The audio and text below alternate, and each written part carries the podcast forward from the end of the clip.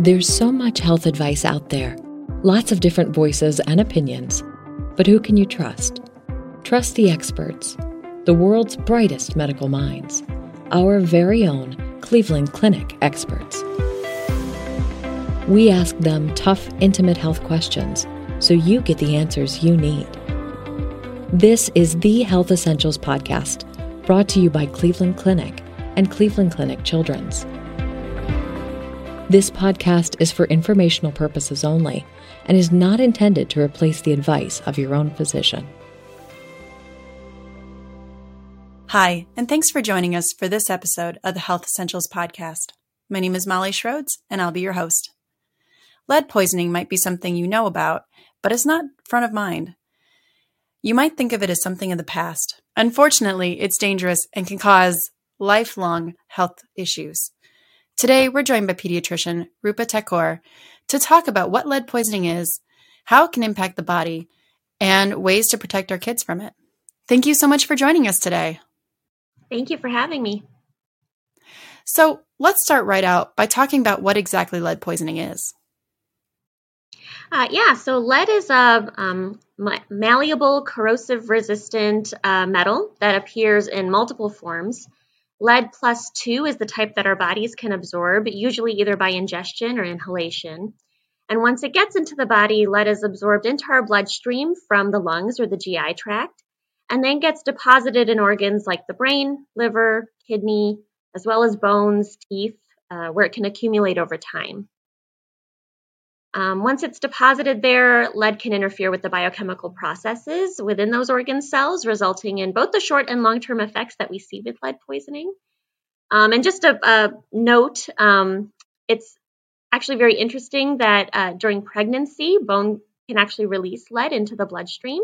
And so there is a chance that uh, female children who were lead poisoned as, as children can actually have lead poisoning or lead uh, exposure to their fetus during pregnancy. Now, one thing that I was wondering as you were talking a little bit and mentioned pregnant women, um, if you are trying to get pregnant or are newly pregnant and you think, I know I have a possible risk in my home or I live in a very old environment, should you bring that up to your OBGYN or caregivers at the beginning of a pregnancy to let them know about that risk? Absolutely. And then they can talk to you about when and how they would like to test. Yeah. So let's talk a little bit about how much lead is toxic and kind of absorption here. So ultimately, we know that there's no safe lead level. Uh, any exposure can be detrimental to children, and this is why primary prevention is so important. The definition of primary prevention is intervening before health effects occur. Uh, so, in the case of lead poisoning, primary prevention means removing lead hazards from the environment before a child is actually exposed to them. Absolutely. Now, you know, I know that in the past, lead was used a lot more than it is today in a lot of household products and things that we would have interacted with. Let's talk a little bit about the history of lead. Sure. So this is actually really interesting. Uh, lead production actually began in ancient Rome and Greece. Uh, it was initially found as a compound during uh, silver mining, a contaminant with the silver mining. And so that lead contaminant was removed and used for plumbing and dishware and other purposes. Um, and looking back, scientists have been able to quantify the lead content found in bone samples. And what they found suggests that lead really wasn't in the environment until humans started digging it up and exposing the biosphere to it. So lead poisoning really started at that time. We discovered that lead paint was dangerous to children at the end of the 19th century, beginning of the 20th century. And um, at that time, it was banned in much of Europe and Australia. In 1921, the National Lead Company in the US acknowledged that lead is a poison. And in 1922, the League of Nations passed a treaty to ban lead paint, but the US declined to adopt the policy at that time. So, over the next 50 years, data was collected demonstrating that lead is toxic, there are ill effects of poisoning, until finally in 1978, lead based house paint was banned in the US. Um, aside from paint, another main way that lead levels became elevated was because of lead in gasoline, uh, which spread rampantly. And the National Health Assessment Nutrition Examination Survey, uh, which is conducted by the CDC, demonstrated that correlation pretty nicely. So now that we've kind of eliminated um, leaded gas, we've seen uh, some improvement there as well.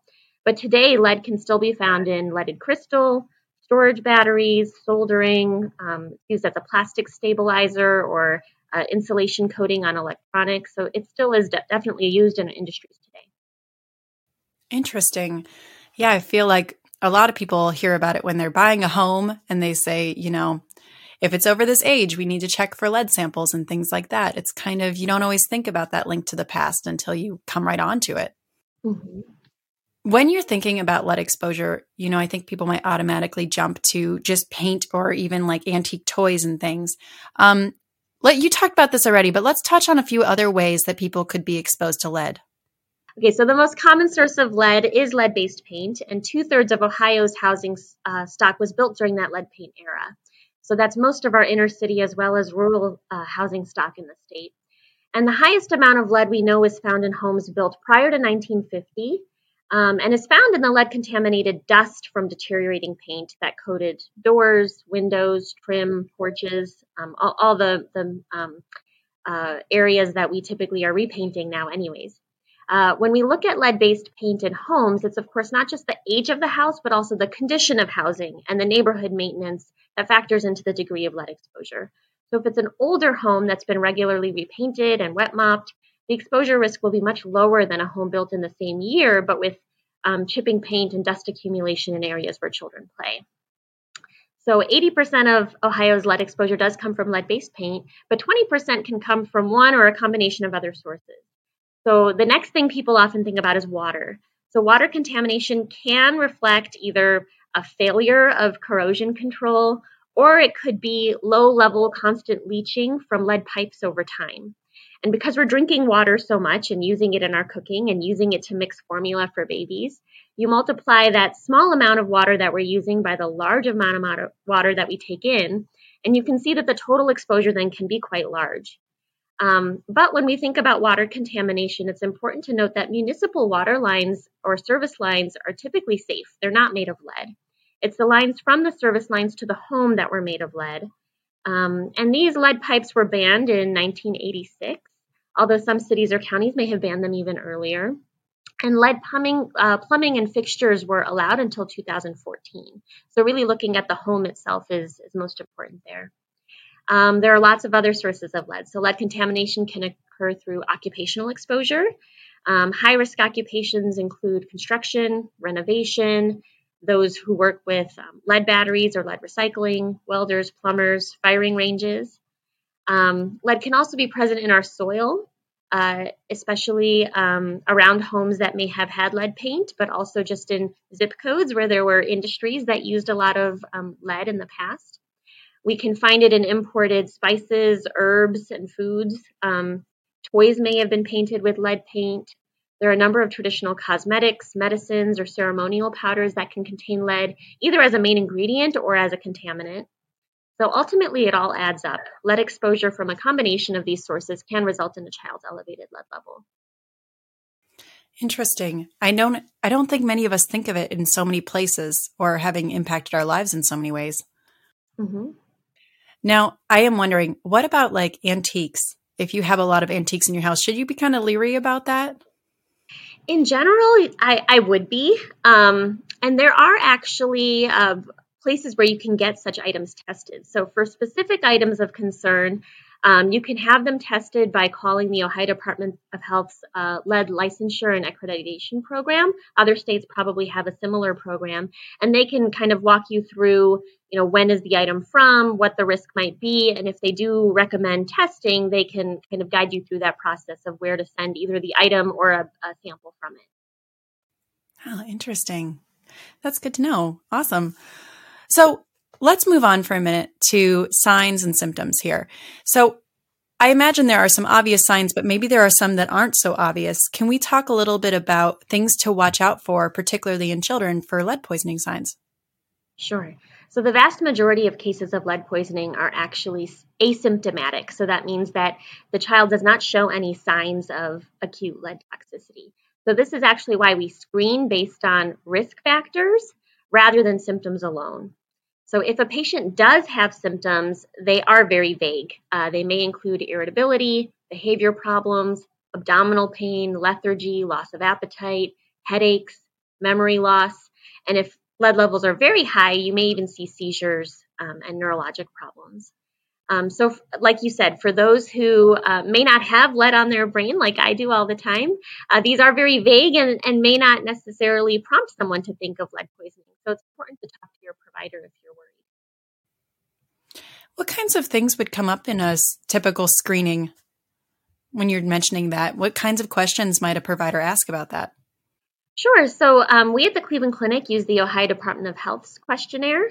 And that asks about the zip code that the child lives in because we know that the majority of zip codes in Ohio are high risk for, um, for lead, meaning again that the soil around homes is contaminated. Um, Medicaid um, eligible folks are all um, uh, required to get testing at 12 and 24 months. Um, and then we ask about the age of the home, the condition of the home, uh, also daycares or any other facilities or, or homes, grandma's house that the child may be spending time at. We ask about occupational exposures of anybody who is in the household, those types of things. Interesting. Awesome.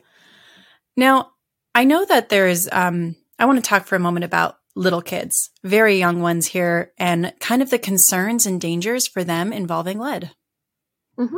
So, there are actually lots of reasons that kids are at higher risk for environmental hazards in general, uh, but lead definitely being high on that list.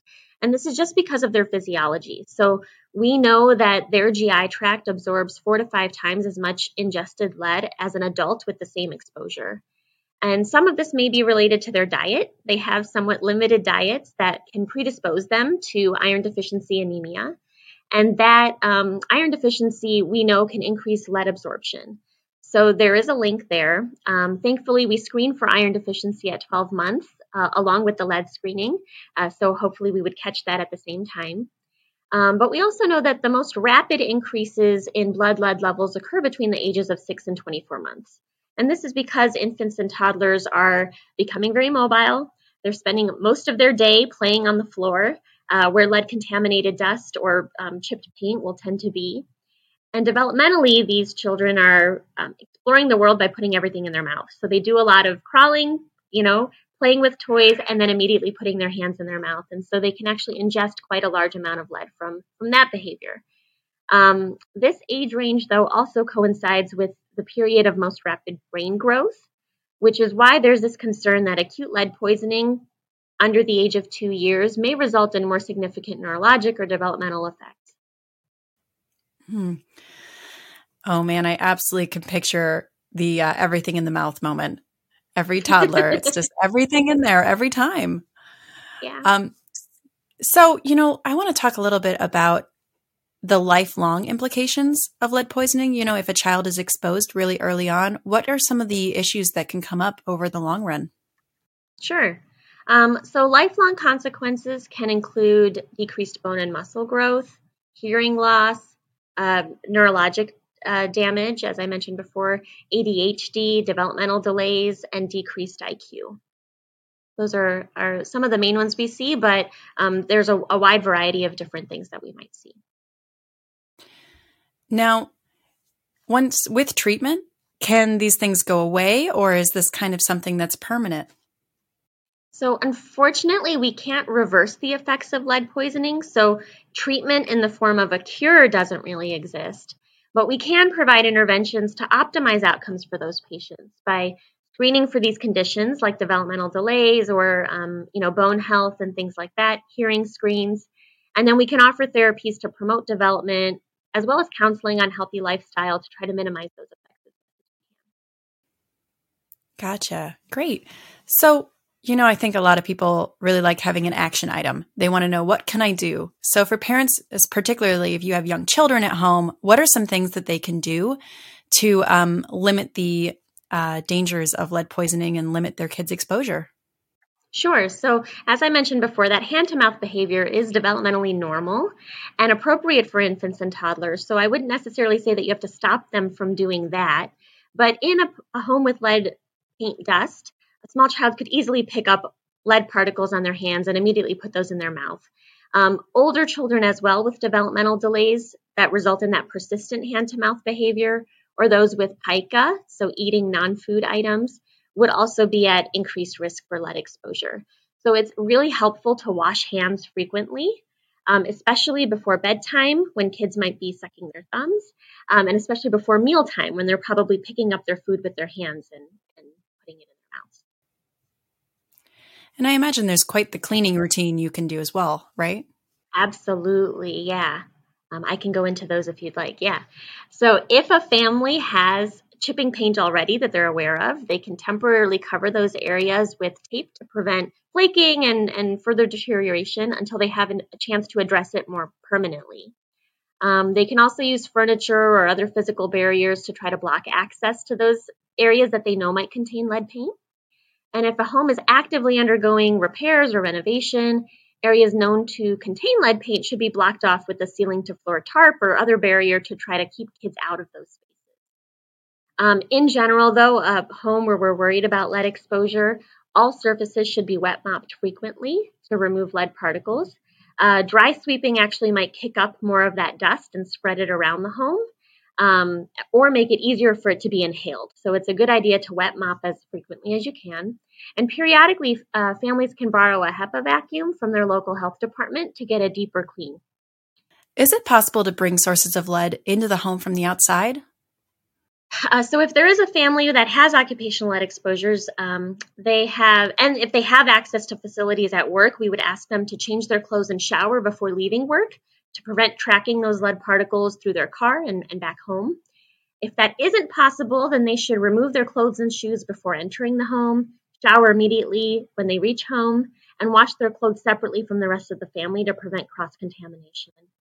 Um, we talk a lot about just general hygiene practices as well, so the frequent hand washing that I mentioned before. Uh, but we also know, as I mentioned, that soil contamination is very common around older homes and in neighborhoods with um, high risk industries. So uh, it's important not to allow children to play in bare soil around those areas. And for that reason, too, it can be helpful to remove shoes at the door so that you don't track all that lead contaminated soil through the house. Um, and then we also know that nutrition can affect lead absorption. So, as I mentioned before, children who are iron deficient absorb lead more easily. So, a diet high in iron um, or a multivitamin with iron can help. Vitamin C aids in iron absorption, so some extra citrus or veggies can help. And then we know that dietary calcium can decrease GI absorption of lead, so low fat dairy products should be encouraged. Great. So it sounds like it's definitely something you want to keep front of mind and kind of keep these prevention strategies uh, constantly at the forefront. Absolutely. Awesome. So let's talk a little bit um, about testing. I know earlier you mentioned about how you could test one specific piece, but let's talk a little bit about um, testing for your home and how often that should happen, and also maybe a little bit about testing for family members. Sure. So uh, I'll start with the last part, maybe. So testing for family members, if there is a sibling or um, you know lead poisoning identified in the home, we do recommend that others in that home get tested as well, especially other children. Um, and then there is a push actually to uh, test pregnant women, as I mentioned before, because it can affect their their um, fetus. And so uh, testing w- pregnant women may be helpful as well. Um, but if there's a concern about lead exposure from paint or if the source of lead is unknown in the home, there are two options for investigating the home. So they have lead inspections and then lead risk assessments. So a lead inspection involves testing all the painted surfaces of a home to determine if they contain lead-based paint. And then the homeowner would receive a report listing those uh, surfaces so that they could address it. But it doesn't necessarily identify all lead-based paint hazards or suggest action items for them. Um, but that testing typically can be done either using X-ray fluorescence uh, which is essentially using an X-ray to determine if there are lead-based paint uh, or lead in the in the paint um, without damaging the painted surface, because we know that uh, collecting lead paint chips can actually pick up lead dust and, and create an exposure. So we try to leave intact paint alone.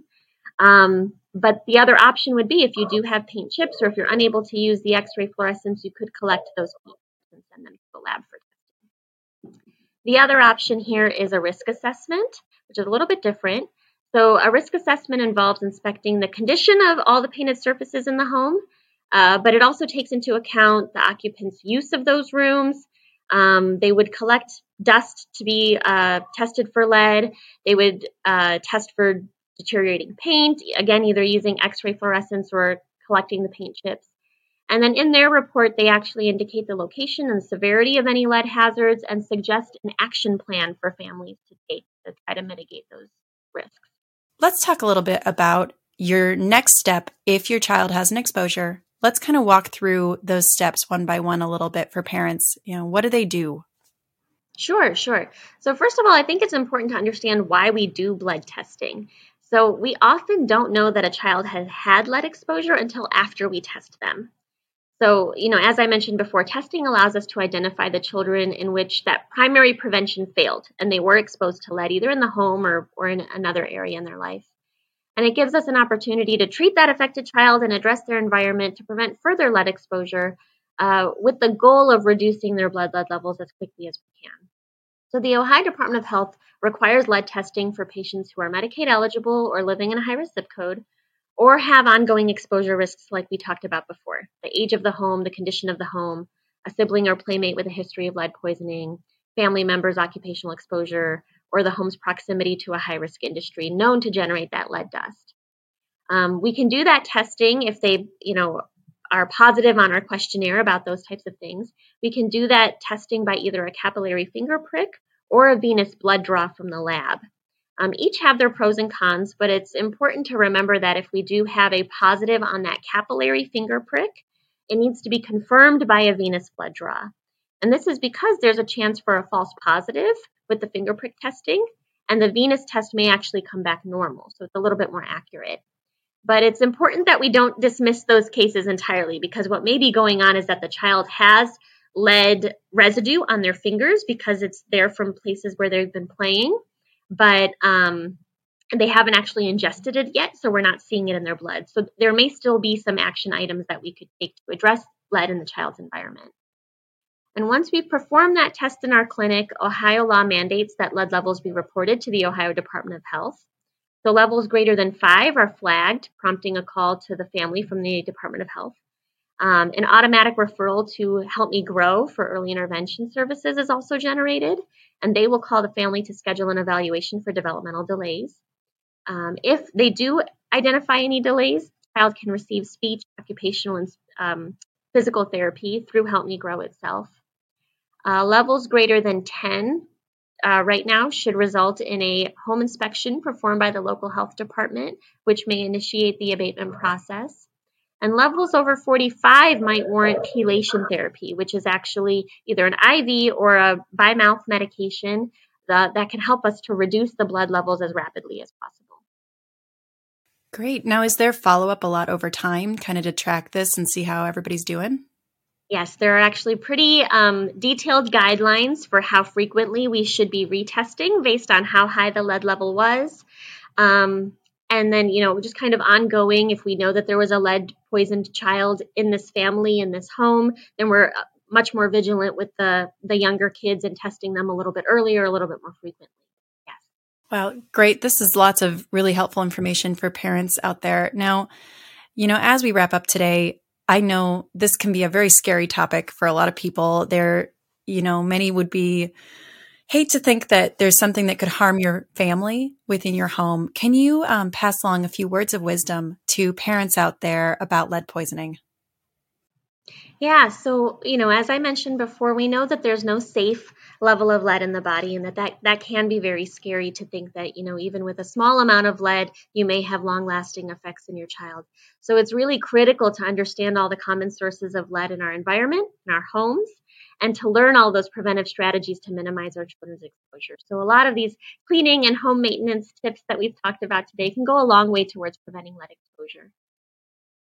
There are also a lot of resources available for families if they are concerned um, to help navigate either the inspection process or the abatement process, and they can go to their local uh, Board of Health website to find some of those. Awesome. Thank you. Thank you so much for joining us today and sharing your insights. Thank you for having me. To learn more, visit clevelandclinic.org slash lead poisoning. Thank you for listening to Health Essentials, brought to you by Cleveland Clinic and Cleveland Clinic Children's. To make sure you never miss an episode, subscribe wherever you get your podcasts or visit clevelandclinic.org slash HE You can also follow us on Facebook, Twitter, and Instagram for the latest health tips, news, and information.